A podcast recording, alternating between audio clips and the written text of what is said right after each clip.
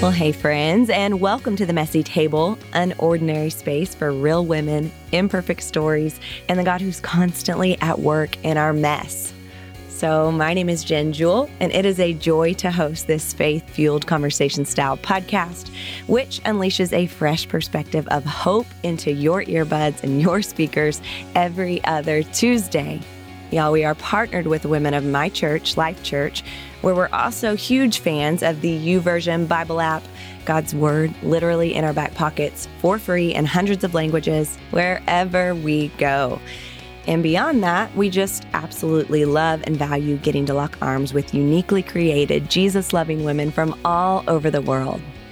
So wherever you're coming from and whatever your story, we are truly glad you're here. Guys, just today, I was reading Paul's second letter to the church in Corinth, and I got all excited. 2 Corinthians 5:17 and 18 says, "If anyone is in Christ, they are a new creation. The old has passed away, the new has come, and all this is from God, who through Christ reconciled us to himself. And not only that, but and he gave us the ministry of reconciliation." Y'all, it's not only amazing that he chooses to love us and save us and redeem us, but also that he's invited us into this story with him, empowering us to invite others into this freedom and this sweet relationship with him. And let me just tell you, our amazing guest today at The Messy Table has lived this out. Toni Collier is hilarious and wise and spicy. She has a super powerful story. And she's running a women's ministry, and she's raising babies, and she's standing next to her husband as they lead and love their church. So if you could possibly use the reminder that God's constantly making things new, then grab your coffee, pull up a chair, and join me for a chat with Toni. All right, well, Toni, we are so glad to have you. Welcome to The Messy Table. Yay! I'm so excited. Yay. I'm so excited. Well, before we dive all the way in, and we're going to dive all the way in, let me tell you. Okay. We all want to know just a little bit more about you. So if you would, tell us who you are, who you love, and just what you're all about. Okay, that's really good. Okay, so I'm originally from Houston, Texas. It's the best thing about me, okay? Best state in the world. I doubt that. I just want to say that. Best state in the world. We're a little crazy, but we stand for what we stand for, you know? But I've been in Atlanta for 11 years. I have a 7-year-old strong-willed blessing. I'm a mom. She's a little wild. We call her strong-willed blessing to make us feel better about ourselves. I love it. That's right. My husband and I have a little boy on the way. Oh my goodness, a boy. Oh, it's how fun to have one of each. That's what I'm saying. I mean, it was a gift. I didn't cry when I found out I was pregnant, but I cried when I found out it was a boy. I was like, oh my gosh, yes, Lord. Aww. So we're super excited. I am married to the actual love of my life, who played a major role in my redemption story with love. But I get to stand alongside him and serve our church as he leads Hillsong Atlanta. What? And I get to lead a women's ministry called Broken Crayons Still Color. We're just helping women process through brokenness and get on the other side to hope. That's all that's going on. I love it. We have like communities and resources and all things, but the gist of it is we're with women in the valleys, but we won't leave them there. So we create resources to help them get out. And so that's what we get to do. And I travel and speak and write. Yes. And we're going to get into it. A little wild, but here I am. Okay. So I want to know, what's been your weirdest pregnancy craving? You know, okay, this is kind of weird. There's some like junk food that's kind of up on the rise. So like pepperoni pizza, not really a pepperoni girl, but definitely had a pepperoni pizza in my car. And Burger King. Come on. I feel nasty. I know. I feel nasty. Isn't it funny? So with my daughter, I wanted sweet, like fruit and also like chocolate milkshakes. Yeah. But then with my son, I wanted all the like meat and cheese, everything. Oh, a little savory action. So maybe it's a boy thing. I guess so, because Lord, so much Burger King. And you just moved, right? So you're pregnant and you moved. Pregnant. Did move. Boxes and bags still down here because I just can't lift anything. So we were just getting some people to come and help us unpack. But yeah, it was a doozy to move. I tell you that much. Yeah, I bet. All right. Well, we just want to jump into it. So you have a story, friend. She has a story, and I know it's loaded. I know you can't unpack everything in this limited time, but this is The Messy Table. So for you, we would just love to hear, when have things been especially challenging and messy. Yeah. I love that. Let's hop right in. I kind of maybe have this to the T, so let's see if I can nutshell it. So grew up in Houston, Texas, blended family. I would say one of my life-changing moments was when my mom had a massive stroke and our whole family just kind of broke apart. We were a blended family. My brothers went to go live with their moms. It was really, really tough. And my dad went into overdrive at work. And I took care of my mom since I was 8 years old and driving to doctor's appointments at 12, giving her her medicine, changing her, cleaning her. And it just really kind of had me grow up really, really quickly. But it also, on the shadow side, I missed a lot of my childhood. Yeah. And so with that, I ended up losing my virginity at 13. And I started to try to numb with drugs and alcohol at 14. But I was kind of living this double life because I really want my dad to be proud of me and all the things that I did because I'm a 3 on the Enneagram. Shout out to the achievers. But in your unhealthy state, it's wild. Okay. So it just is wild. And kind of lived this double life, like captain of the cheerleading team, but sleeping with guys and partying and drinking. Left my parents' house at 16, graduated high school, put myself through college. Wow. And just was wild. But again, living this double life. Thought I was going to be a lawyer. At 19, I graduated college and was supposed to go to law school and took said law school money and moved me and my 4-month boyfriend of 4 months to Atlanta. Okay. So that's what brought you to Atlanta. So, hey, Georgia. So came to Atlanta and ended up being a really toxic and abusive relationship. But I was too filled with shame and probably a whole bunch of pride to say anything about it. And so just kept going, ended up marrying this guy, had a kid. We were broke. We were on WIC and food stamps and financial assistance from the church I worked at. Got saved at 21, so fresh off the salvation bus. Hello, somebody. But ended up getting poured into by a youth pastor and just really trying to clean up my life, but still living that double life of ministry on stage, speaking at high schools and middle schools, growing this youth ministry, became a youth pastor, and then fighting at home and having a really hard home life. And the church ended up being really just spiritually abusive.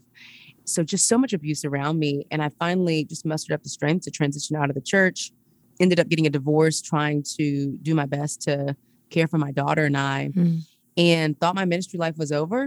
And then God was like, surprise, girl. Ended up at North Point Ministries under the leadership of Andy Stanley, went on a 5-year healing journey, started speaking again, got back on stage again. And now I'm here trying to, I guess, do my best to tell people that their brokenness doesn't discount them, not because it sounds cute, but because I actually went through it. And so, wow, there you go. Now, when did you meet your husband? Now, I met sweet Sammy at North Point, actually. Okay. I was going for a meeting and I met this random guy and he was like, who was that girl? And I was like, no, I done been through a divorce. I'm not trying to do nothing of the sort. I'm a single mom. And honestly, it was both insecurity and pride because I was like, I've got a daughter. He's going to be like, okay, who's this chick? She's a little too messy for me. And man, time went by and we started dating and got married very quickly after we started dating, which is a little wild. We got eloped and then we told all of our friends and they were like, what are you talking about? We were like, we were in love. So very passionate people were very similar. And so that was a little crazy. So I popped into counseling, did a bunch of intensives and got some mentoring. And it's been a beautiful 5 years ever since. So wow. Yeah. Okay. There's so much there. There is so much. I want to go all the things back. Well, I want to go back to a lot of things, but let's start with, so you had a lot of brokenness in your past. Yeah. And then, you know, you kind of just said, and then I got saved. Like, what was that like? Man, weird. It was so weird because I probably was still a little high. Okay, I'm just gonna be honest about that. Oh my goodness, I love that. But I still did roll up in that mug a little crazy, but it was crazy. It was just, you know, a youth pastor, first mentor who still works with us in ministry, which is just so crazy to see that just God kind of do a 180 there. But I just remember him saying, like, you just got something in you. Like, I think you're supposed to do ministry. And my dad had always said ministry. And I was like, oh no, I'm gonna be a lawyer. And I remember volunteering at a youth like lock-in and all of a sudden I've got like all these middle schoolers and high schoolers around me and I'm like freestyling because I kind of like to rap a little bit. And he's looking at me and he's like, man, these youth, they love you probably because you're kind of crazy, mm-hmm. but also because you have light in you. Mm-hmm. And the question is, are you going to lean and press into the light that's already in you? Mm-hmm. Or are you just going to keep destroying your life? And that was it. It was a person, a mentor, a sponsor that said, Toni, there's something in you. And while maybe you don't see it, I do. Let me help you until you do see it and you believe it. And it was beautiful. I was at a little church service, crying my heart out at the altar. Oh, wow. I was like, I want to be saved. Yeah. So yeah. I love that you said I was a little high. So I have a friend who is actually stripping. She was in the sex industry whenever she got saved, but then it still took her about a year to kind of really get out of that lifestyle. Oh, yeah. And so what was that process like for you as far as like, okay, I have some old habits. I have a lot of wounds. You know, obviously you said it was did you say a 5-year healing journey? Yeah. Yeah, girl. Yeah. And we're all right. Still in process. Yeah. So don't get me wrong. Journeying. Yeah, for sure. You know, it was really difficult. One of the things we say to our women, like in our courses and communities now, is it is very, very difficult, almost impossible to heal in the environment or relationship that broke you in the first place. Hmm.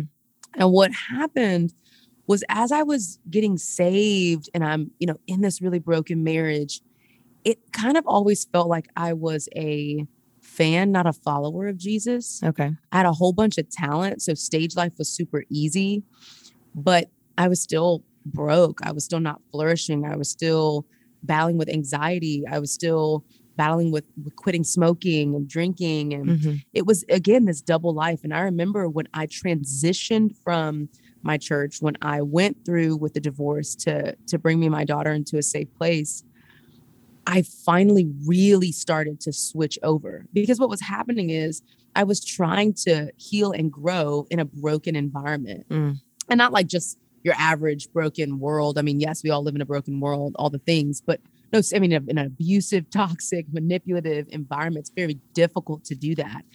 And so I would say it took me about 3 years to get out of that environment to then start the real work of a 5-year healing journey in counseling, with actual resources and healthy community around me at a healthy church with leadership that actually pointed to Jesus and not themselves. And so, I mean, yeah, it was really just long and hard. But I don't know. I love it because I look back now and I'm like, gosh, I value Jesus and I value redemption and restoration so much more because I know what it feels like to not to be in the middle of it, trying to figure it out and to come out on the other side. Right. And it's been really beautiful and hard. It's been hard. Well, people are always asking for evidence for God. And I think when you look at your life and see the fruit, it's evident. Yeah. But I think an important point that you kind of mentioned in a roundabout way is that salvation and healing are two separate things, right? Oh, so Jesus saves us right where we are. Yep. But then the process, the ongoing process of healing is just, it is that. It's just a process. Yeah. And I would even add a third one too. I think that there's salvation, then there's sanctification, then there's this healing journey because, that's true. You know, we are not a monolithic people. We've got our minds, we've got our emotions, we've got our souls, we've got our hearts, we've got, you know, all these different aspects of us. And what happens is salvation, to me at least, is kind of like insurance. It's like, okay, you got a little bubble, you got a safe bubble here if something goes awry. But now you got to make sure you're safe on the road. You actually have to drive with some sense. You got to watch out for other people. You have to be kind on the road. I have a little road rage. This is a great example for me to self-convict here. But it's that. But then it's also, well, you got to learn how to drive. I mean, there's just so many aspects of it. And so with healing, what we tell people is your salvation is like stop number one. It's not almost not even the starting line. It's just nothing we can do for it. Yeah, it's just getting your number. You just get your little number on your chest before you go through the marathon here. When you get to the starting line, that's this life of sanctification. It's walking it out. It's figuring out as you go. It's balancing pace and boundaries and people. And then the healing journey is taking care of yourself. That's good. Are you actually in good health to run this marathon, you know? That's good. And so, yeah, it's wild, man. That's good. I heard someone talking recently about God's wrath and, you know, how much he hated sin and how sometimes that's really hard for us to just grapple with. And oh my gosh, yes. And they were talking about, though, that God is against what hurts us. Yeah. Right. And so, like, we think of our husband, our kids, and, you know, if someone comes in and tries to hurt them, like, you can't have real love, right? Without some form of wrath. And so I love what you're saying, though, that the marathon journey, it's not about what we can do for our salvation, but it's about life and helping others, which is basically what you do, helping others find that freedom and get out of those toxic cycles, which is amazing. Yay. So I'm curious, how did you get to a point of really believing what God said about you? Ooh, child. The first step was counseling. Mm-hmm. There was an awareness that I had to build on, why do I keep ending up in abusive situations, you know? And that awareness is going back into your past, sitting up in somebody's counseling office, processing through, where did my wounds originate from? Mm-hmm. And how can I love Dr. Anita Phillips says, not necessarily heal them, but almost like theoretically seal them. So like with Jesus, you've got these nails in his hands and feet, and yes, they are healed in the sense of we've got the skin back, but they're still present. Like you can see the wound. So they really got sealed, right? And so as we're like sealing our childhood wounds, what that does for us is it reminds us that they're there. It's the, you know, 2 Corinthians chapter 12, verse 8, it's the thorn in the side. Paul saying, I've got this thorn. It is a reminder of where I've been, but God's grace. And then I would say, there was a moment when my counselor was like, I think you battle with insecurity. And I was like, I said, yeah, but I'm here to talk about trauma and pain. Like what's been done to me. And she's like, well, I think the reason why you're getting into these situations is because there's some deep things in you that becomes a magnet almost for these toxic environments. And so we got to get down to the root. And so I did this study. It's called So Long Insecurity, You've Been a Bad Friend to Us by Beth Moore. Oh, yeah. Yeah. My freaking life changed my life.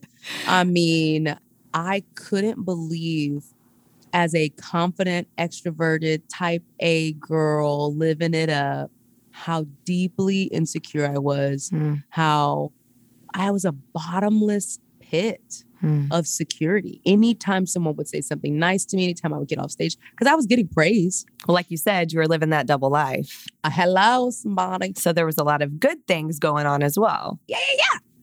But it wasn't sticking. And that was kind of like the start. And I just, there's something about healing our like fleshly wounds that just like opens up our eyes to God's love. Because it's like, man, you love me through that crazy season of insecurity. Yeah. Man, you love me more than my performance and my performer's heart. And those are the moments when I started to become more aware about my brokenness, that I was like, God is the realest, man. This is crazy. He stuck by me. He stuck by my side. So it's really great. I love that. And I love how you were talking about those wounds versus essentially those scars, right? Like wounds we hide and scars we show off and we tell the story. Hey, you know, I love it. It literally, I mean, as we deep dive into the 2 Corinthians passage, Paul literally shows the church of Corinth this beautiful picture of what happens when we boast about our weaknesses. It literally says, he's saying that God is saying to this thorn in his side, my grace is sufficient for you, for my power is made perfect in weakness. Our response to what God is saying to us is, therefore, I will boast all the more gladly so that Christ's power will rest on me. Amen. It's a formula. The louder we are about the things that break us, the more we get to point to God and say, look at what he's done. Look at what he can do when we surrender that. But that comes from boasting about our weaknesses. I mean, it literally talks about it in the Bible. It's like, why y'all hiding all your stuff now? Okay. You're supposed to boast about this. And so, yeah, that's what we got to do. So weird, the human nature where we do just want to like show our best. Oh, yes. But there's so much power in, I think, sharing the realness and showing how God has truly shown up in our real mess, which he did for you. And was it during those years of healing when you were a single mom? A little bit. So at the beginning I was, and then we get married, get eloped out here super, super fast, which Andy Stanley and all of our mentors advised against. Just want to put that out there. Shout out to you guys. Thank y'all. Thank you for your wisdom. It seemed like it worked out. Hard journey. Let me just say that. I remember we went up to Andy and we were like, we just want to say, you're right. It was a lot harder than we thought it was going to be. We made it through, but it was harder. And it probably was hard because Toni was still healing. And so, yes, I ended up getting married. Started or continued to heal. And it was so hard. I mean, the insecurity piece in itself made me view my husband, Sam, as my savior. And he can't hold that mantle and that weight. And so it was really weighty for him at the beginning to have a wife who looked to him as her earthly God. And you're my savior. You have to do this right. You can never hurt my feelings. I have placed the mantle of God on him because of my own insecurities. And so that was a really, really hard journey of recognizing my codependency with him. Him being like, okay, I want to help, but this is a little crazy. Yeah. I want to be your husband, not your God. Yeah. I'm not your Holy Spirit, sweet girl. And I'm just not. I'm not. And it was tough. I mean, it was so hard. It's really difficult to be married and healing. It's really difficult to be a mom and healing. Yeah. You're trying to heal your childhood wounds while trying to raise your child not to have those same wounds. Hello, somebody. And it is difficult. And it put a real strain on our marriage. And I'm just glad he's strong and resilient and honestly, spiritually mature enough to continue to say, no, it cannot be me. It's got to be God. You got to go find that. And so, man. So would you say that there was like one big turning point or just an overall journey and process, like day by day? Yeah. No, there definitely was a point. I remember we were sitting in our office and he was like, hey, so I think you really need to get like more than counseling, like trauma. Kind of like counseling. And I was like, what? No, I don't need that. And I mean, I was so insecure that I was protective of my image, that I was prideful, which is one of the roots of pride. And I was like, no, I don't need that. I don't know what you're talking about. And he's like, listen, I am with you. I want to be on this journey with you. I want to take care of you and your daughter, but we're just not going to make it if you don't really get healing. Yeah. And it was a hard moment. It's so difficult to want to fight for something that's so good when there's something or a ton of things so dark haunting you. Yeah. And it was tough. And I remember I went to my counselor. I was like, I think I need something stronger. Give me the strong stuff. Give me the strong stuff. And it was tough, man. EMDR, trauma treatment. It was a really, really tough journey. Healing is not linear and always painful. I think some people think, though, that like the moment that God saves your soul, that snap, everything should be better. And clearly that's not your experience. So how do you fight that myth? Well, I think this is going to sound so cheesy. So sorry, guys. But I really do think it is in reading the Bible for its natural context. Oftentimes we look at the Bible as if, you know, we look at John chapter 8. Where the woman who committed adultery, and we think it's just like the quickest little thing that happened, right? Like they went, they drug her from the house. They went to the synagogues. They flapped her in front of Jesus. And he was like, no, don't judge. He that, you know, have never sinned. You throw the first stone type thing. And then it was just like, go daughter, live a life of grace and truth. Sin no more. We don't know that girl's story. Right. We don't know what she went in battle with. We don't know who she went and had sex with. Right. We don't even know how long it took from the house that she was taken from, or the little tent or little doho brick or whatever it was, to the synagogue. We don't even know how long that took. Yeah.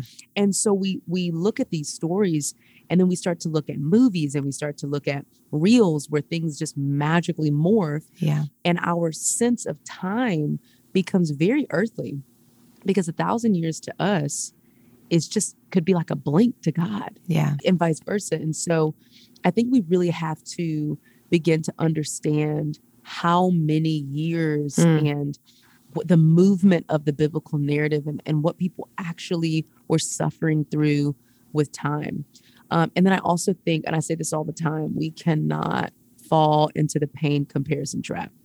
We just cannot do it. And what that simply means is we have women all the time in our groups who are sharing their stories. And then they look at this other woman and it's like she's bounced back so quick. And we have no context for what even state that they're in. If they're in a traumatic state, a severe state, or a mild or moderate state, we have no context for, you know, for me who, you know, I've been through a lot of trauma. And so sirens don't really bother me. Emergency rooms don't bother me. Like really tough stuff doesn't bother me. Well, then we've got my friends who've never been around violence, drugs, alcohol, and that stuff's super sensitive to them. And so if something were to happen to them in that space, it would trigger them probably more. Well, I'm gonna look at them like, Lord Jesus, you are weak. Like, what you got going on? And it's like, well, no, I'm experiencing pain at a greater frequency because of my story. And so I think we just have to remember that we don't have to fall into this pain comparison trap. And this is gonna suck to hear maybe, but again, healing is never linear and it's very, very painful. And there is no timeline. Yeah. That you could be healing until you go meet Jesus. So he's coming. It's going to happen. Oh, sometimes I'm like, Lord, please come on. I'm ready. I'm ready. Where we going? Well, and Paul talks about fighting the good fight. That's not passive. He fought until he died. Yeah. He never didn't fight. Yeah. And we don't want to fight. Well, it really impacts me when you talk about that nothing is instant. And just, I've been thinking about that a lot lately too in scripture when I'm reading some story and you think, this was years. Like we get the very quick synopsis and oftentimes we don't get a lot of details, unfortunately. We just kind of hear like, oh yeah, this bad thing happened, then this good thing happened, or it was bad and then Jesus, and then it was still kind of bad, you know? For real. And so, but I think that that's a word of like, man, we got to be in it for the long haul.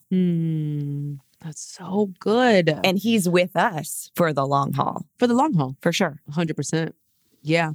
I also think it's hard to track healing too, because you don't know how you're going to respond to something that has triggered you in the past if it doesn't trigger you again. And you can't really tell where you are on that healing journey. But I think that's the power of community.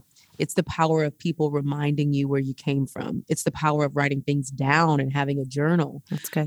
It's the power of having a counselor. My counselor does a great job at saying, I just want to point something out real quick. When we talked about this aspect of your life 3 months ago, you were a puddle. Oh, that's good. You couldn't even get through the conversation.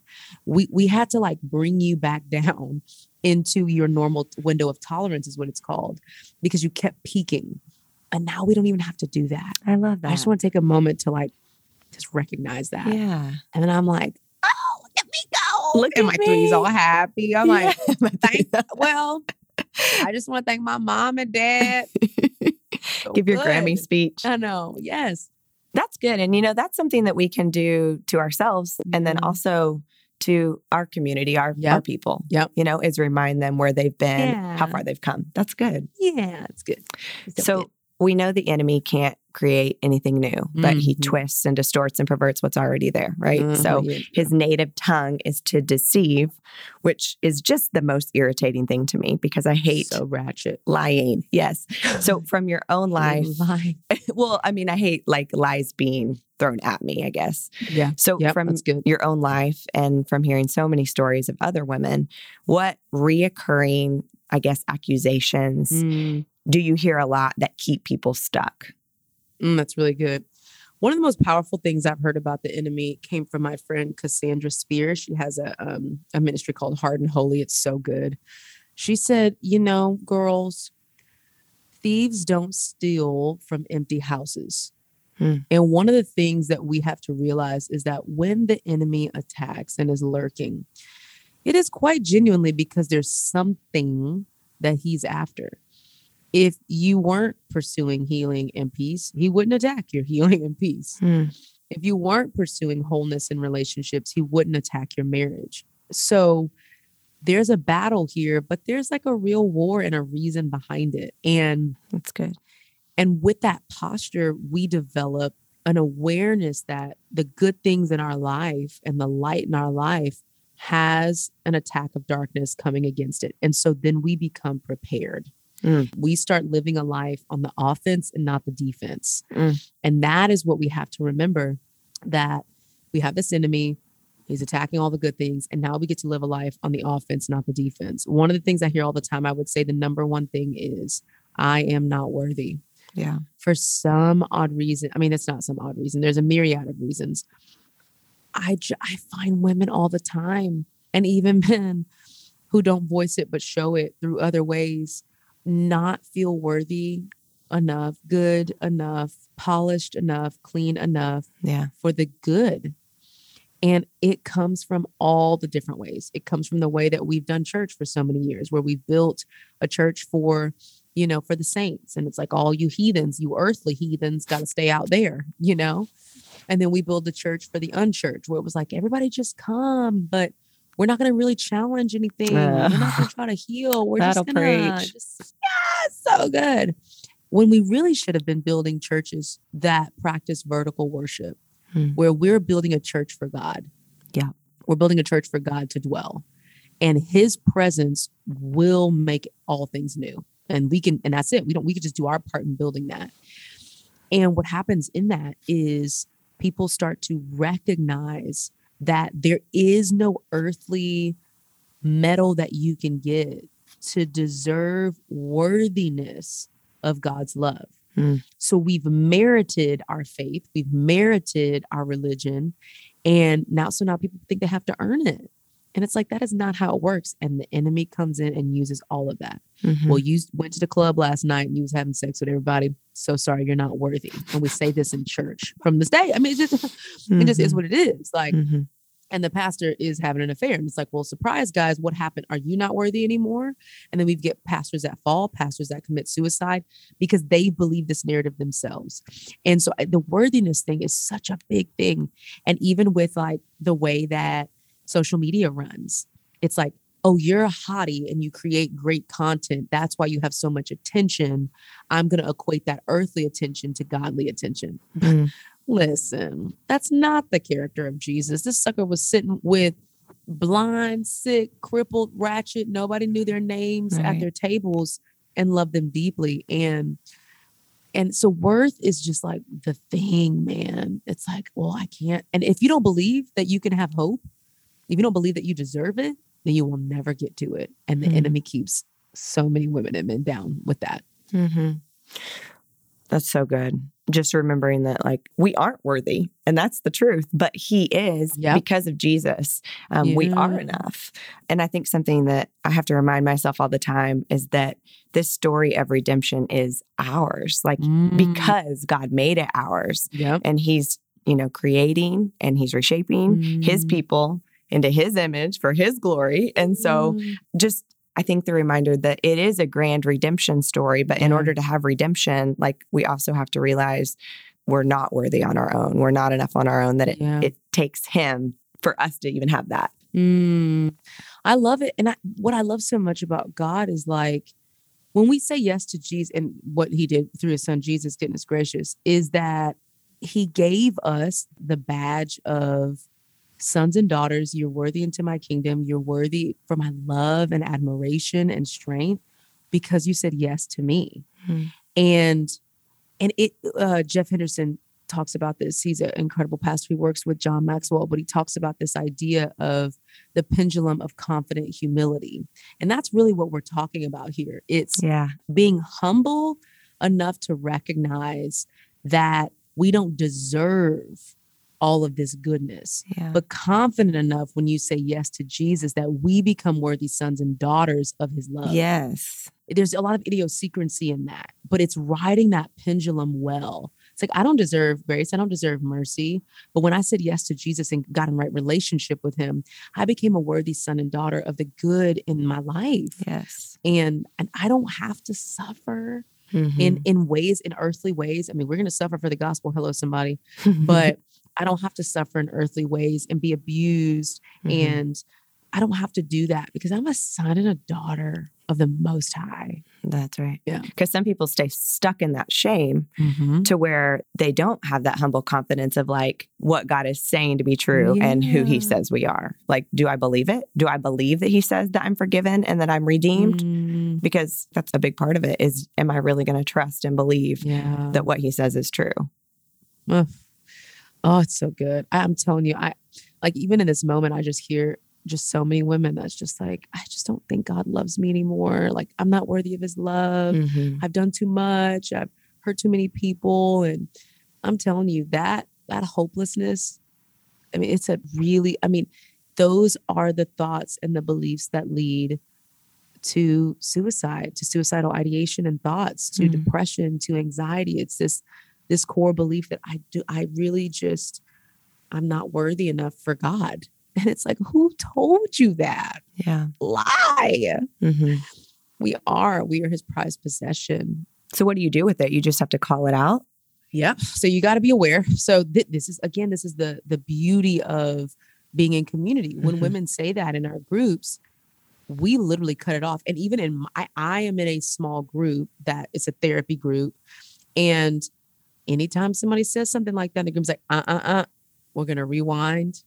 And we're going to say that differently. I like that. We're going to denounce that, and we're going to come on back and let's not get it twisted. But again, it's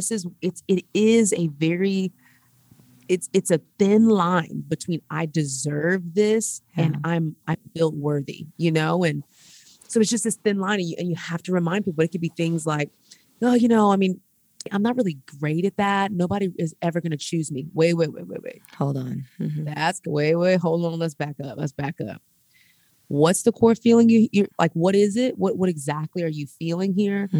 Worthiness. No one's ever going to choose me. You don't believe that about yourself. And there's power in your tongue because you actually don't feel worthy to be chosen. So let's back it up a little bit here. I am worthy to be chosen by God. And if he chooses me, it doesn't matter if anyone else chooses me on this earth.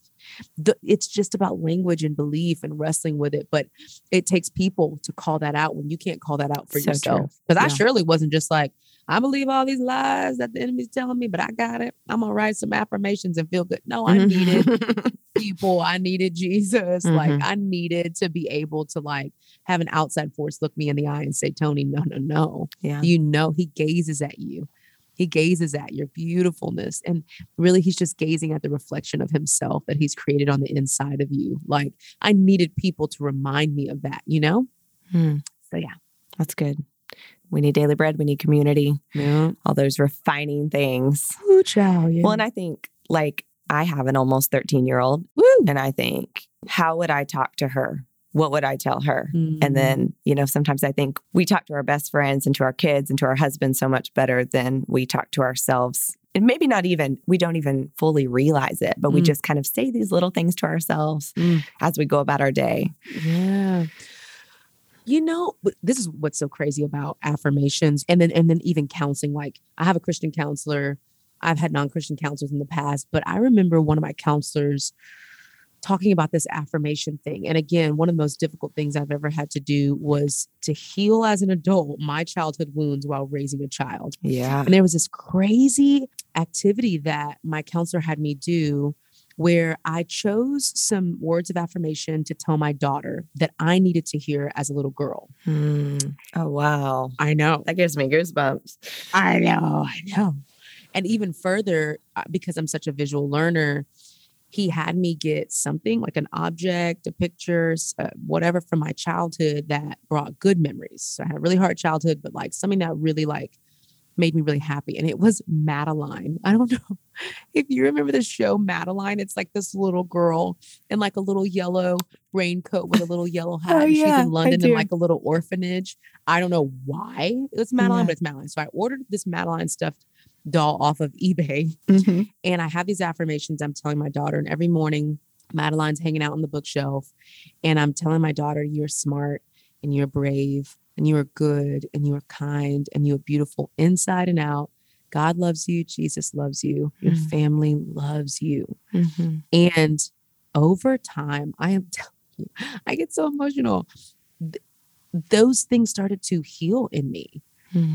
And you just would be surprised at how powerful these little words are. That my daughter's half asleep on the way to carpool. Sis probably ain't even listening at all.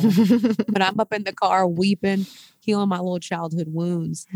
Because the truth is, a lot of the things that we believe about ourselves in the most negative ways has been planted in us by an enemy, by someone that wasn't healed themselves, by a parent, by whatever. There's some people listening right now where there's probably a word that was spoken over you as a little girl or a little boy. And it's literally breaking you today, years and years later. And we've got to be on the offense, not the defense, and trying to combat those lies that have been planted. And sometimes that's just like, you are smart and you're good and you're kind. I love that. And remembering those little things about us. That's so good. And you get to speak over women all the time, which I think is so beautiful. You are the perfect person for it, honestly. So you say broken crayons still color. What does that mean to you? Girl, listen, it came from a horrific story of my daughter with a 64 box of crayons in the living room I left her with. Ooh, child. Came into the living room. I mean, she had just robbed these crayons of their dignity. They were naked and all their little clothes was ripped off. It was crazy. But she had written on the wall. I mean, it was just, I was like, okay, this is ratchet. But I'm dramatic, obviously. Keeping you humble. Obviously, I'm super dramatic. Keep me humble. And I'm cleaning up, we had the thick, nasty carpet, it kind of looks like baby dreads coming out of the ground. And I'm trying to scoop up these crayons and they're flipping over my hands because it's just so thick. The carpet's so thick. And I'm just crying. I'm like, this is my life. Just a whole dramatic moment. Then I go watch myself cry in the mirror because that's what a lot of us women do because we're weird like that. I don't even know why.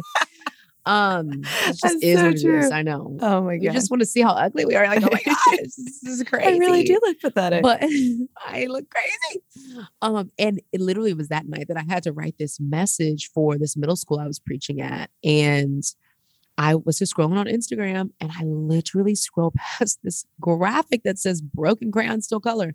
And I'm like, oh my gosh.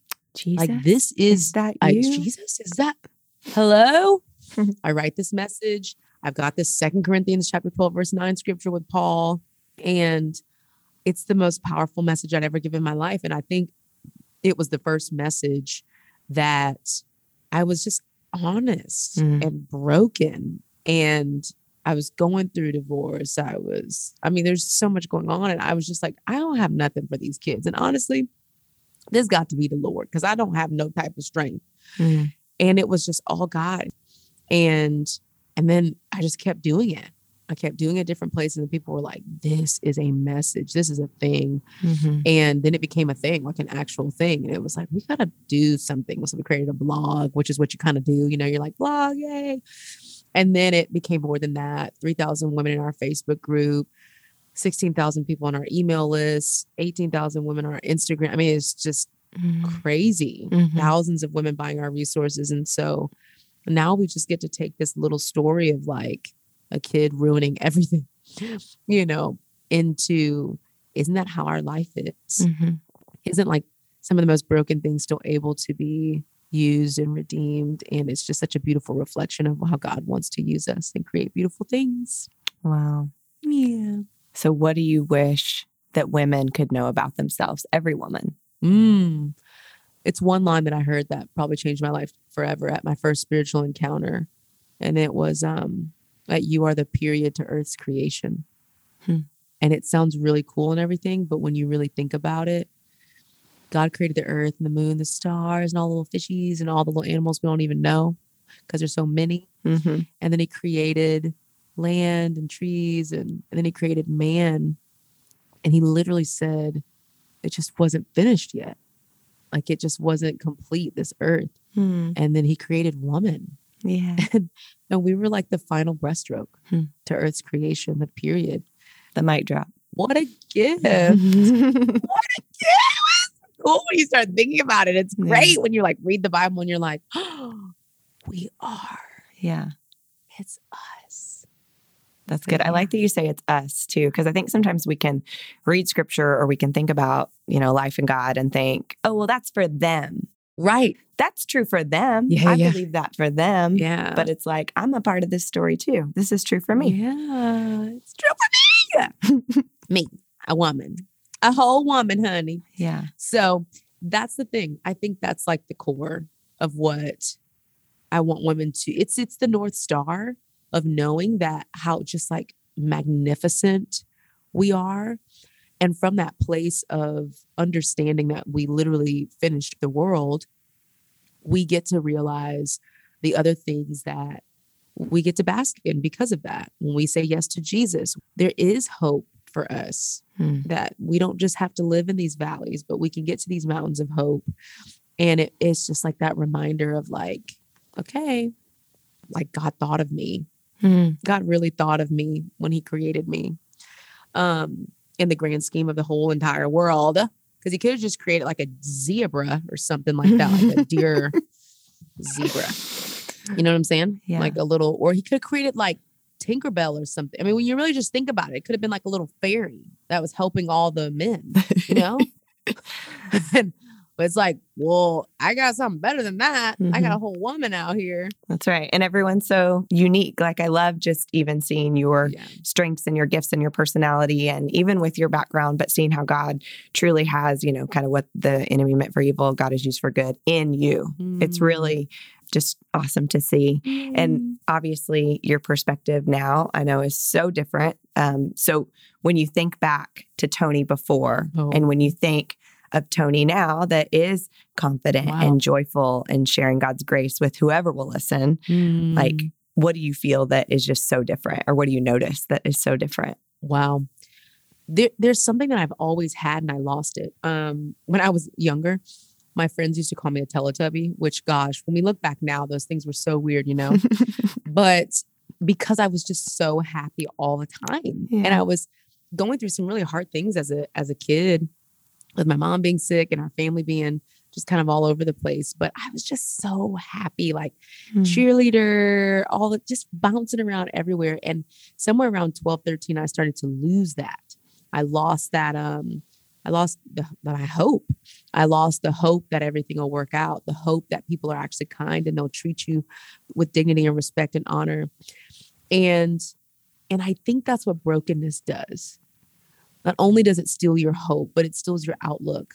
It diminishes your trust in people and the goodness that's really in the earth flowing through us by the power of God. And I think now I've got that back.